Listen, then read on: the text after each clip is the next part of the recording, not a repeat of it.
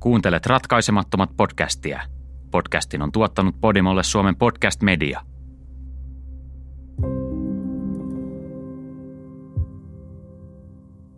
Vuodesta 1982 vuoteen 1985 kolmen rikollisen joukko kylvi kauhua Brysselin alueella. Miehet olivat yleensä aseistautuneet puoliautomaattikiväärein ja heidän väkivaltaiset iskunsa kohdistuivat lähinnä ruokakauppoihin. Heidän rikossarjansa johti lähes 30 ihmisen kuolemaan, yli 40 haavoittumiseen ja jätti koko maan kauhun ja ihmetyksen valtaan. Sekä miesten motiivi että henkilöllisyydet jäivät arvoitukseksi.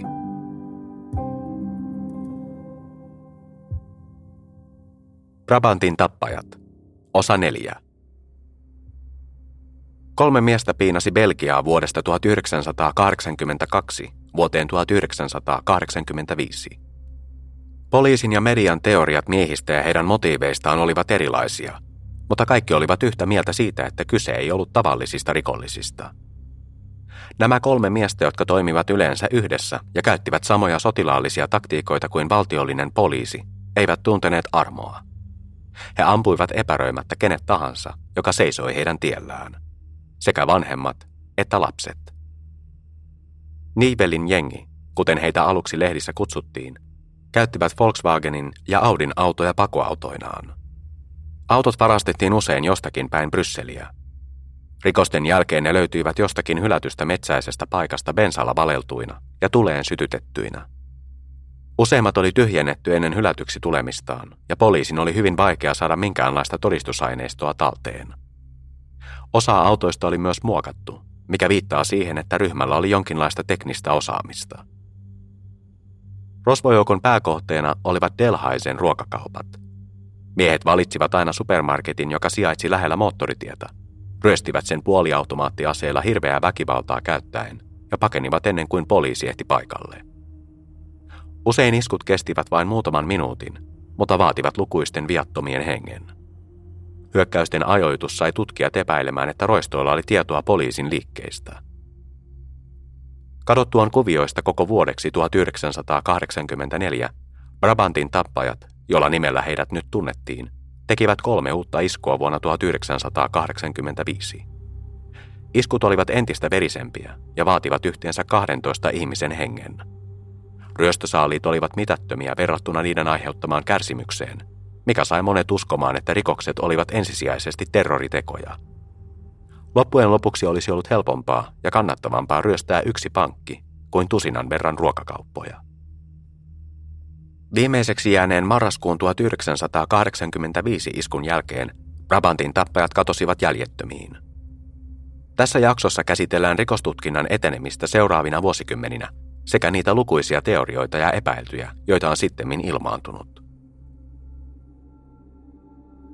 Viimeisen marraskuun 1985 iskun jälkeen poliisit etsivät epätoivoisesti johtolankoja, jotka johdattaisivat Brabantin tappajien jäljille.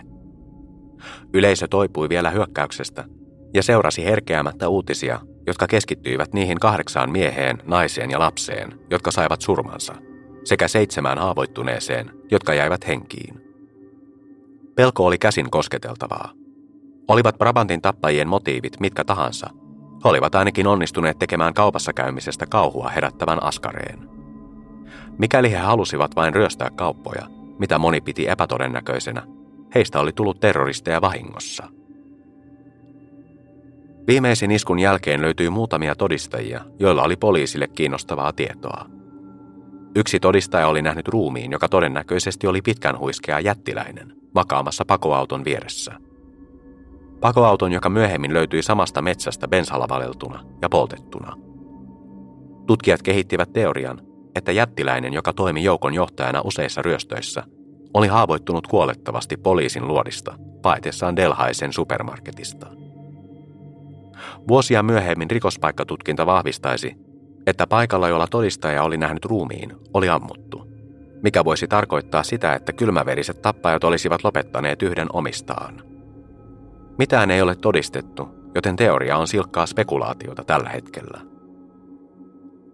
Toinen todistaja kertoi, että ainakin kaksi miestä, jotka liikkuivat eri autoilla, palaneena löydetyllä Volkswagen Golfilla ja tuntemattomalla Mersulla, tapasivat laiturilla läheisen joen varrella.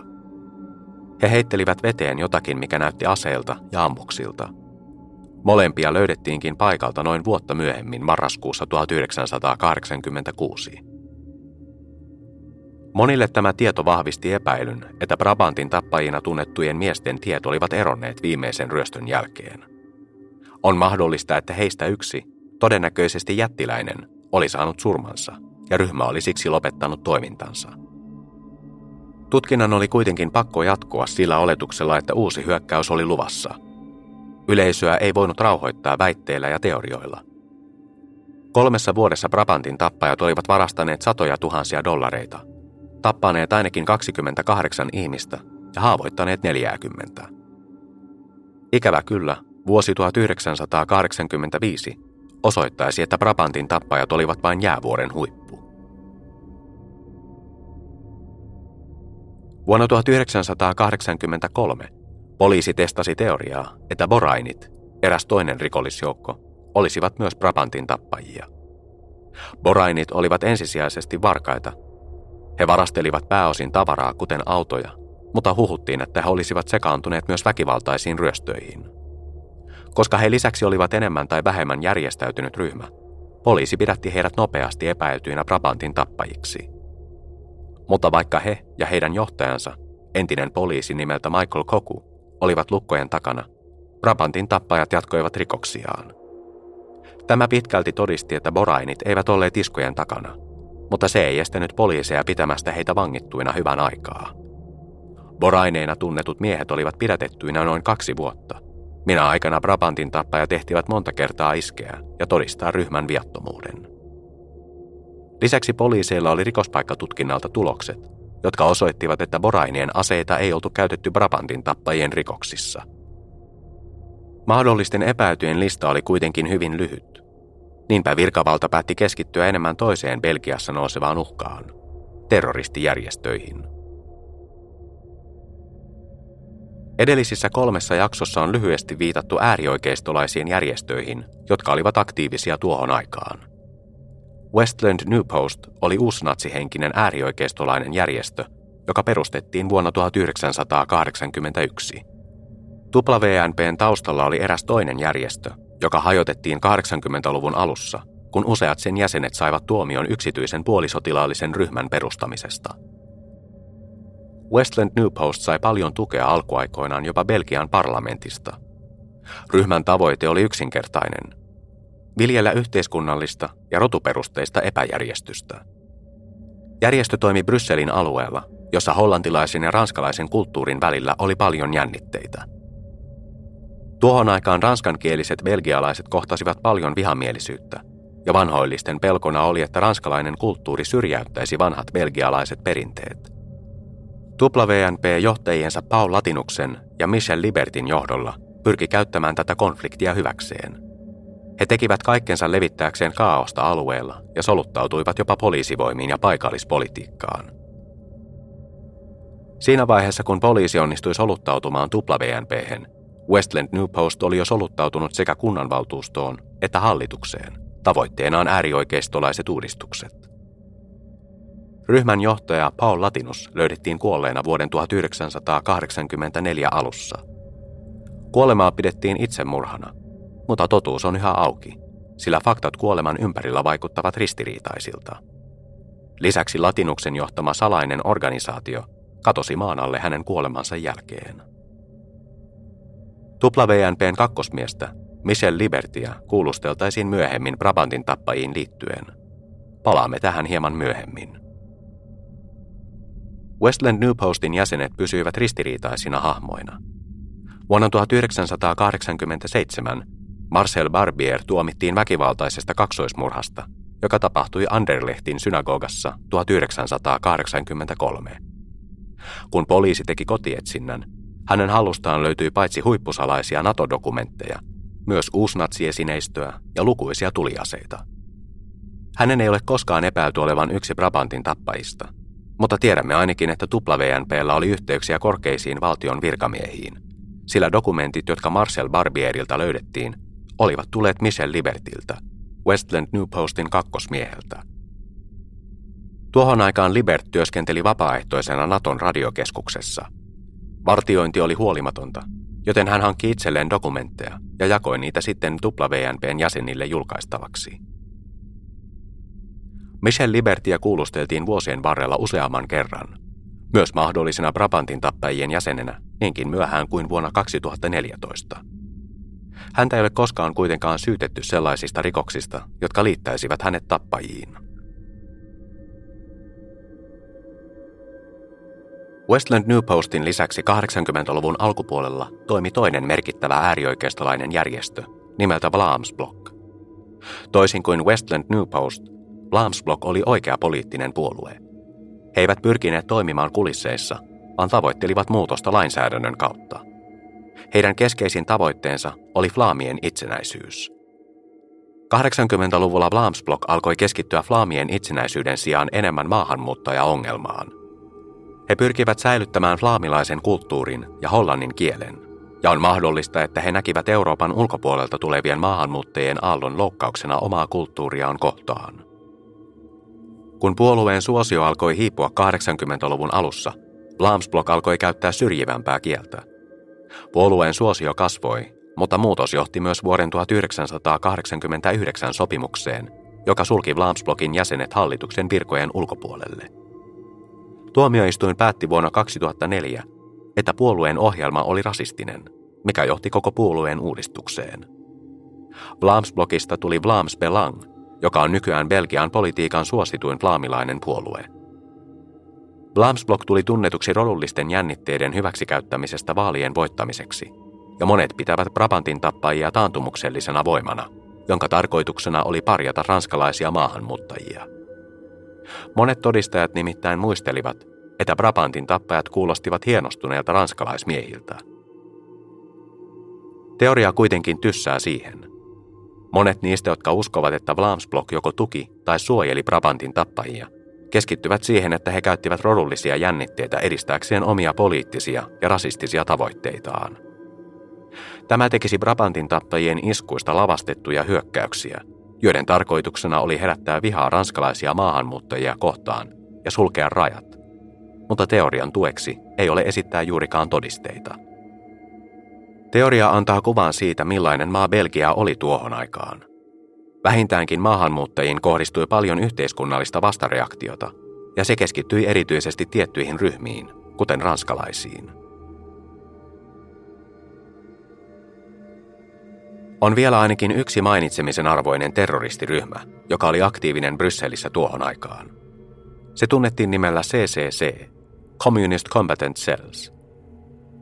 Vuodesta 1984 vuoteen 1985 Ryhmä pommitti ainakin 20 eri kohdetta, mukaan lukien Naton putkistoja, suuria toimistorakennuksia ja instituutteja.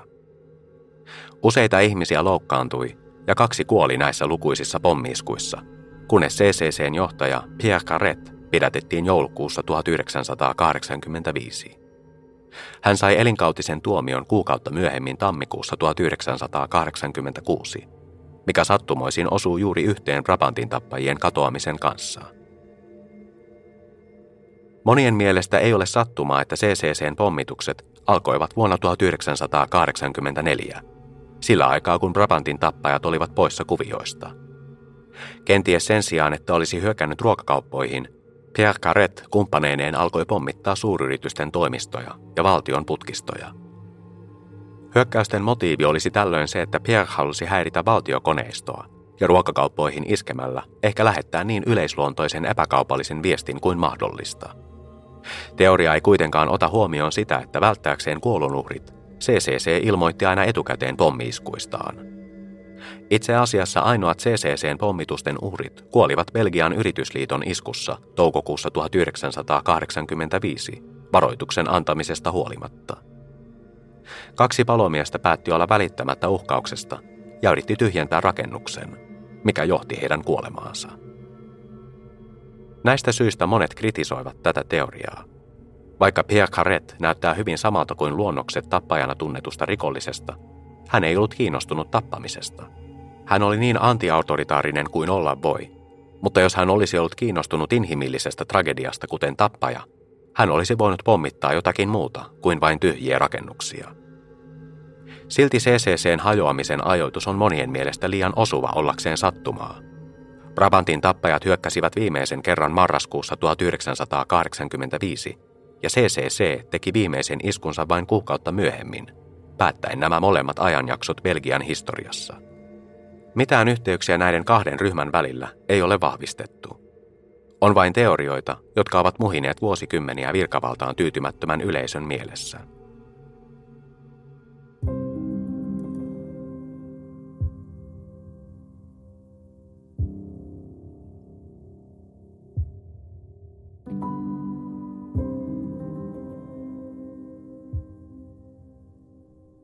Osastojen väliset erimielisyydet ja kilpailuasetelmat tekivät hallaa tutkinnan alussa ja aiheuttivat valtavan määrän kommunikaatioongelmia. Toistakymmentä poliisiosastoa saattoi tehdä omaa tutkintaansa, apunaan vain valtion puolesta toimiva Santarmilaitos. Kuten jo aiemmin todettu, virkavalta oli niin pirstaloitunutta tuohon aikaan, että lopputuloksena oli lukuisia tutkintoja ja teorioita. Jokainen osasto tutki omia epäiltyjään siinä toivossa, että juuri he onnistuisivat ratkaisemaan jutun. Kaiken lisäksi monet viranomaiset toimivat paikallisen maistraatin tai tuomarin alaisuudessa. Lopputuloksena oli tutkintoja, jotka keskittyivät pääasiassa todistelemaan syyttäjän epäilyjä, mikä monien mielestä hankaloitti tätä nimenomaista tutkintaa. Belgialaiset olivat jo aikaisemmin vaatineet poliisivoimien uudistamista – mutta Brabantin tappajat olivat iso syy siihen, miksi niin lopulta tapahtui. Väittely aiheesta jatkui koko 80- ja 90-luvun, kunnes uudistukset lopulta toteutettiin vuonna 2001. Viimeinen niitti oli Mark Dutron-skandaali. Pikkutyttöjä raiskannut ja murhannut mies säästyi vankilatuomiolta, koska hänellä oli yhteyksiä paikallispoliitikkoihin ja korkeisiin virkamiehiin. Monet kuitenkin pitävät Brabantin tappajia siinä tikittävänä aikapommina, joka rapautti yleisön luottamuksen virkavaltaan ja poliisin tutkintamenetelmiin. Koko sen ajan, jonka Nivelin jengiä tutkittiin, poliisia syytettiin epäpätevyydestä tai törkeästä huolimattomuudesta. Todistusaineistoa käsiteltiin väärin, tai sitä yksinkertaisesti katosi. Kerrottiin hylsyistä, joita pelastustyöntekijät potkivat ympäriinsä rikospaikalla, eikä poliisia kiinnostanut estää heitä – Brabantin tappajien ajamasta palaneesta autosta saadut sormenjäljet katosivat poliisin hallusta, mikä lietsoi teorioita siitä, että rikollisilla oli vähintäänkin yhteyksiä poliisivoimiin, elleivät itse olleet poliiseja. Yksi tappajien pakoautoista lähetettiin romuttamolle ennen kuin rikospaikkatutkijat ehtivät vilkaistakaan sitä, ja samalla tuhoutui kaikki mahdollinen todistusaineisto. Yhdessä tapauksessa rikospaikalta löydettyä tupakantumppia ei koskaan tutkittu DNAn varalta – ei ollut varmaa, että se olisi kuulunut yhdelle asemiehistä, mutta eräs fiksu poliisi oli kuitenkin poiminut sen todistepussiin, ennen kuin kukaan muu ehti koskea siihen. Hän oli järkyttynyt, etteivät tutkintaa johtavat etsivät edes harkinneet tutkivansa sitä, vaikka juttu oli ajautunut umpikujaan. Jutun syyttäjä Jean Depertre asui Nivelissä. Rikolliskolmikko aloitti uransa Nivelin kunnassa joten Depretreä pidettiin oikeutettuna tutkinnan johtajana alusta alkaen. Hän oli vakuuttunut, että rosvojen motiivi oli yksin raha. Heidän toimintansa saattoi herättää kauhua, mutta heitä ajoi eteenpäin vain ahneus. Hän myös päätteli, että miehet olivat alkoholisteja, koska he ryöstivät jatkuvasti nesteitä, kuten champagnea, viiniä, kahvia ja teetä. Monet muut etsivät ja syyttäjät olivat tietysti eri mieltä ja pitivät jengiä terroristeina – he halusivat keskittyä ääriryhmäteoriaan, jonka mukaan asemiehillä oli poliittiset motiivit.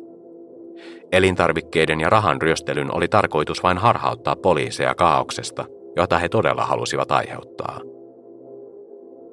Vuoden 1985 loppua kohti poliisit halusivat epätoivoisesti liittää Brabantin tappajat joihinkin muihin rikoksiin tai järjestöihin, vain rajatakseen vaihtoehtoja – heidän kaikista lupaavin johtolankansa tietenkin kuoli luotisateessa vuoden 1986 alussa. Suurimman osan vuotta 1985 poliisi oli tutkinut Juan Mendesia mahdollisena linkkinä Brabantin tappajiin. He eivät pitäneet Mendesia varsinaisena epäiltynä, mutta uskoivat, että hän saattoi tuntea syylliset. Vuonna 1985 Mendes oli ollut töissä ja hänen vaimonsa ruokakaupassa, kun joku murtautui hänen kotiinsa ja varasti useita hänen henkilökohtaisia tuliaseitaan. Mendes, joka työskenteli suurelle asevalmistajalle, oli innokas aseharrastaja ja omisti laajan kokoelman, joka varastettiin kokonaisuudessaan. Sekä hän että tutkijat olivat sitä mieltä, että varas oli joku, jonka hän tunsi. Myöhemmin samana vuonna Brabantin tappajat iskivät jälleen. Juan Mendes ei ollut maassa iskun aikana, mutta esitti myöhemmin teorian, että ainakin yhtä hänen aseistaan käytettiin hyökkäyksessä. Poliisi ja tutkijat väittivät itsepintaisesti, että hänen aseitaan ei oltu käytetty missään Brabantin tappajien ryöstöissä, mutta Mendes oli eri mieltä. Mendes oli jo pitkään epäillyt erästä tuttavansa varkaudesta. Miestä nimeltä Madani Bohoche. Mendes epäili, että Bohoche, entinen poliisi, joka oli ryhtynyt yksityisetsiväksi muutama vuotta aikaisemmin, oli jo kauan sekaantunut epämääräisiin puolilaillisiin hankkeisiin. Tammikuussa 1986, melkein kaksi kuukautta edellisen Jivelin jengin hyökkäyksen jälkeen, Mendes oli alkanut päästä yli aseidensa varastamisesta – hän piti yhä yhteyttä Madani Bohocheen, koska he olivat ystäviä. Ja huhu elää yhä, että tammikuun seitsemännen päivän aamuna 1986 Juan Mendes oli matkalla tapaamaan Madani Bohochea. Tuona iltapäivänä huolestunut autoilija soitti hälytyskeskukseen ja kertoi, että kuollut mies oli löytynyt autosta. Autoilija oli huomannut auton aamulla ja päättänyt ottaa epäilyttävästä ajoneuvosta selvää iltapäivällä – kun se oli yhä pysäköitynä E40-moottoritien reunaan Brysselin ja Namurin välille. Juan Mendes löytyi kuolleena Volkswagen Passatinsa kuljettajan paikalta. Häntä oli ammuttu kuudesti lähietäisyydeltä. Ontokärkisistä luodeista neljä oli osunut häntä päähän, ja lisäksi häntä oli ammuttu kahdesti rintaan. Poliisi arvioi, että hän oli ollut kuolleena vähintään kahdeksan tuntia, mikä antoi kuolinajaksi noin kello kahdeksan aamulla. Juan Mendesin veljeä Hosea haastateltiin vuosien varrella useasti veljensä murhasta. Hän kuvaili yksityiskohtaisesti Juan Mendesin suhdetta yhteistyökumppaneihinsa, kuten Madani Bohocheen. Hän myös kiisti väitteet, että hänen veljensä, jota hän kutsui Toniksi, olisi sekaantunut johonkin äärioikeistolaiseen juoneen. Jose väitti, että Juan oli nörtti, jota kiinnosti tuliaseet ja auton moottorit. Hän oli ehta insinööri, joka kuollessaan jätti jälkeensä vaimon. Murhatutkinta keskittyi pian Madani Bohocheen ja valaisi hänen toimiaan edellisten vuosien aikana.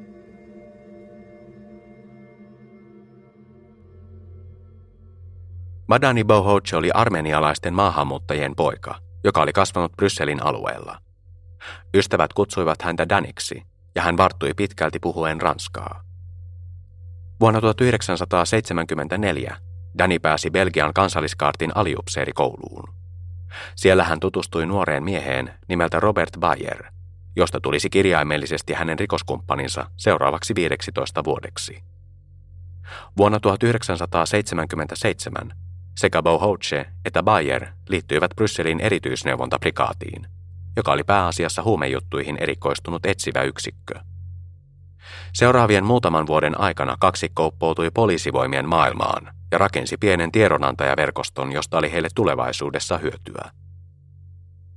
Yksikössä työskennellessään sekä Bohoche että Bayer tunnettiin häikäilemättömistä menetelmistään. Heidän tiedettiin rikkovan surutta oman yksikkönsä sääntöjä.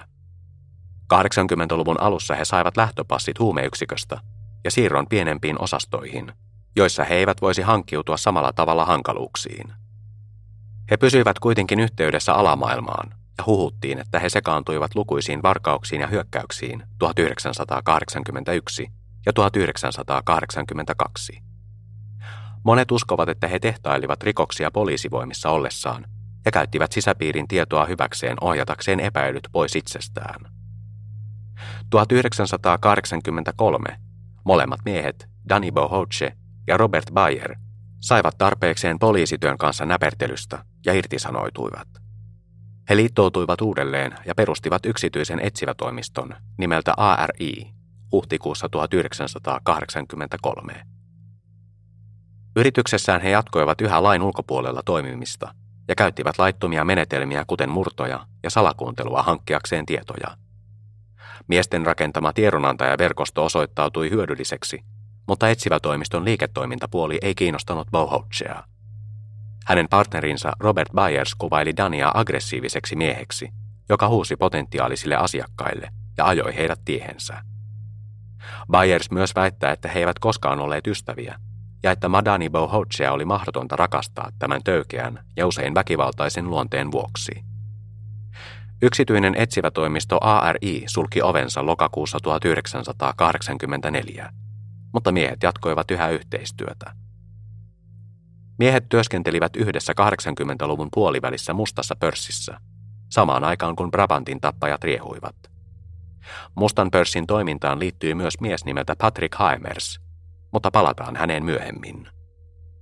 Kaksikon on pitkään huhuttu olevan osa Brabantin tappajia. Teorian mukaan Robert Bayer, joka tunnettiin pitkän huiskeasta ulkomuodostaan, olisi jättiläinen.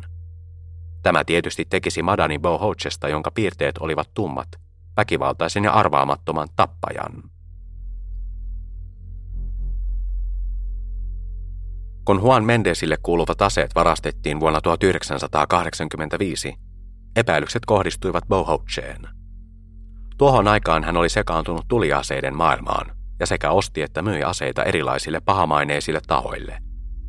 Kun Juan Mendes murhattiin, Madani Bohoche pidätettiin ja sai syytteen murhasta. Hän vietti seuraavat kaksi vuotta vankilassa oikeudenkäyntiä odottaen. Syyte kuitenkin raukesi ja hänet vapautettiin 1988. Sillä aikaa kun hänen kumppaninsa istui vankilassa, Robert Bayer jatkoi töitä yksityisetsivänä. Syksyllä 1987 hän joutui kuitenkin vaikeuksiin laittoman salakuuntelun vuoksi. Kuten Daninkin, Bayerin syytteet raukesivat ja hänet vapautettiin.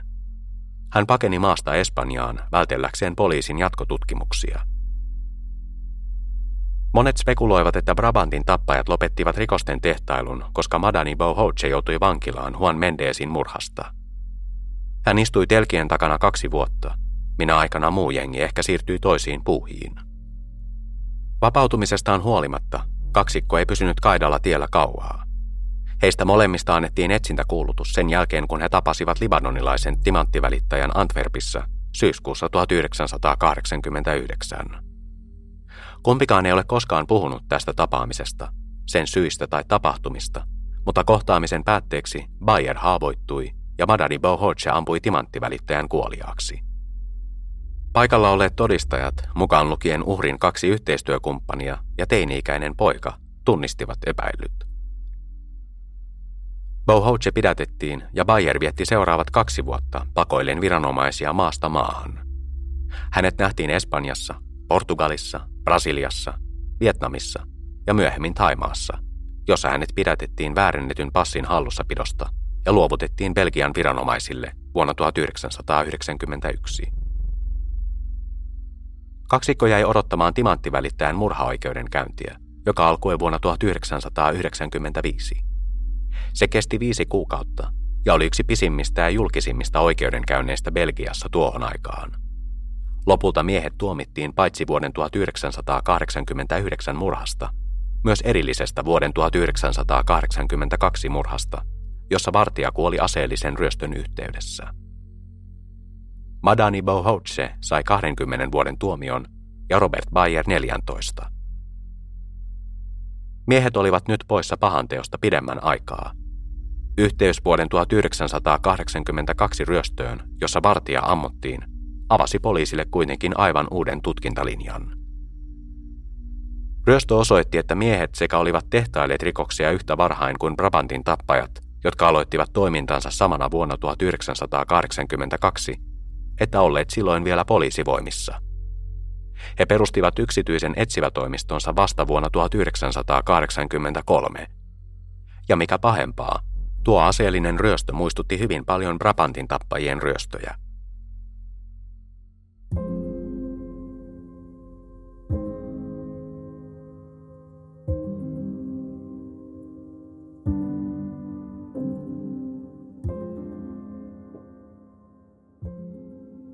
Pitkistä tuomioista huolimatta sekä Robert Bayer että Madani Bohoche olivat jo viiden vuoden kuluttua vapaita miehiä. Bayer vapautettiin joulukuussa 1999 ja hän muutti pian Taimaahan. Hän on asunut siellä siitä lähtien ja julkaisi oma elämäkertansa helmikuussa 2010. Kirjassa hän kertoo työskennelleensä Neuvostoliiton tiedustelupalvelun leivissä tarkoituksenaan aiheuttaa epävakautta Belgiassa.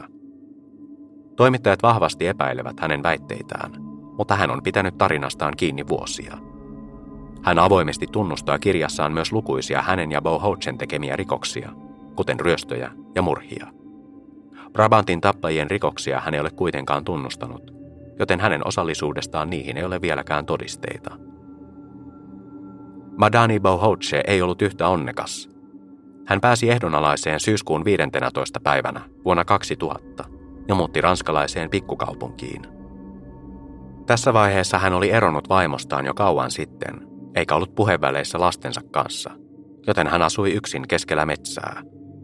Marraskuussa 2005 hänen ruumiinsa löydettiin hänen omalta kotipihaltaan.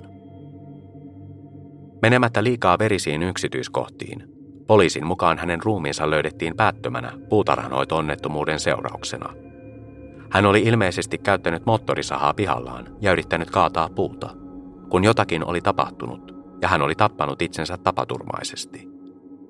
Ranskan viranomaiset eivät ilmeisesti tienneet hänen rikollisesta historiastaan ja antoivat kuolinsyytutkijalle luvan ruumiin tuhkaamiseen. Siten Madani Bohoutsen ruumis hävitettiin, ennen kuin sille pystyttiin tekemään minkäänlaisia DNA-testejä.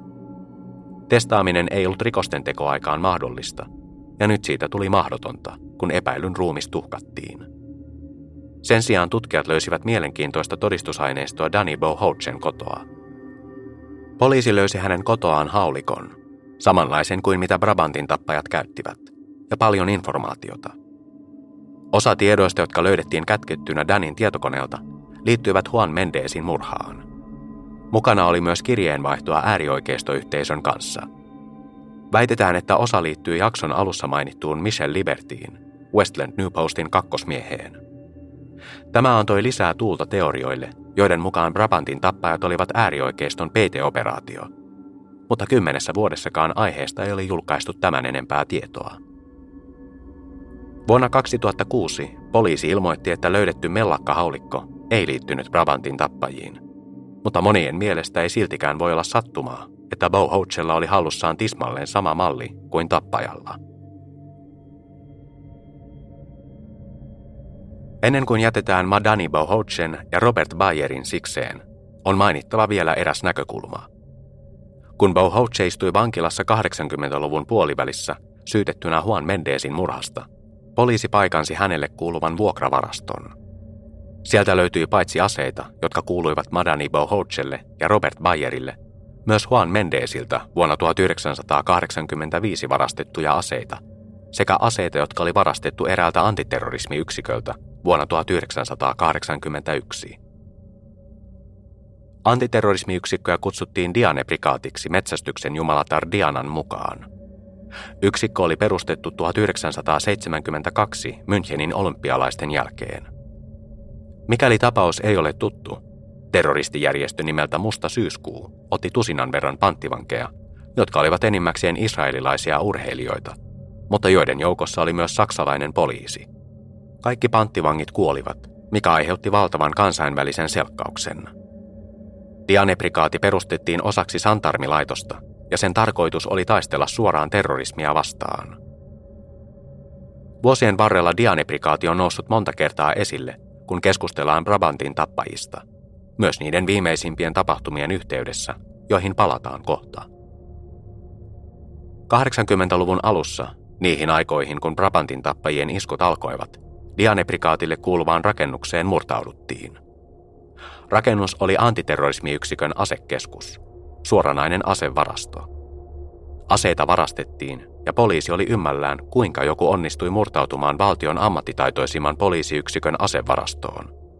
Puhumattakaan siitä, kuka niin teki ja miksi. Rikos oli ratkaisematta vuosia. Media usein yhdisti Dianebrikaatin murron Brabantin tappajiin, sekä koska aika ja paikka osuivat yksin – että koska Dianebrikaatiin liittyvät tiedot olivat huippusalaisia. Yksikön olemassaolo ei ollut yleistä tietoa poliisivoimien ulkopuolella.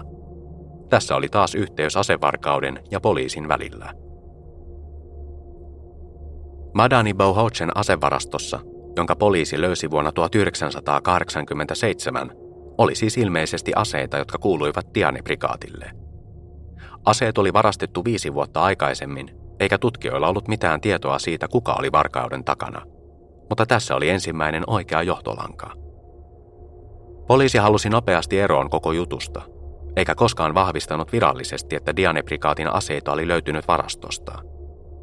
Teoria on, että poliisi ei halunnut heidän omien etsiviensä ja Brabantin tappajien välisten väitettyjen yhteyksien paljastuvan ja antoi jutun siksi painua unohduksiin.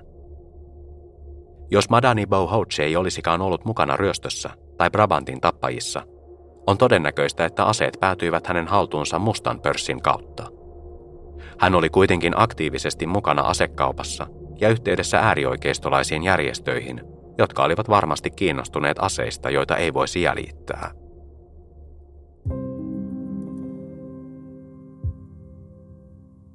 Kun Madani Bauhouche kuoli vuonna 2005, totuus tuntui kuolleen hänen mukanaan. Poliisi kuitenkin löysi hänen tietokoneeltaan viittauksia muihin varaston tyyppisiin kätköihin, jonne olisi piilotettu aseita ja ammuksia odottamaan mahdollista ostajaa.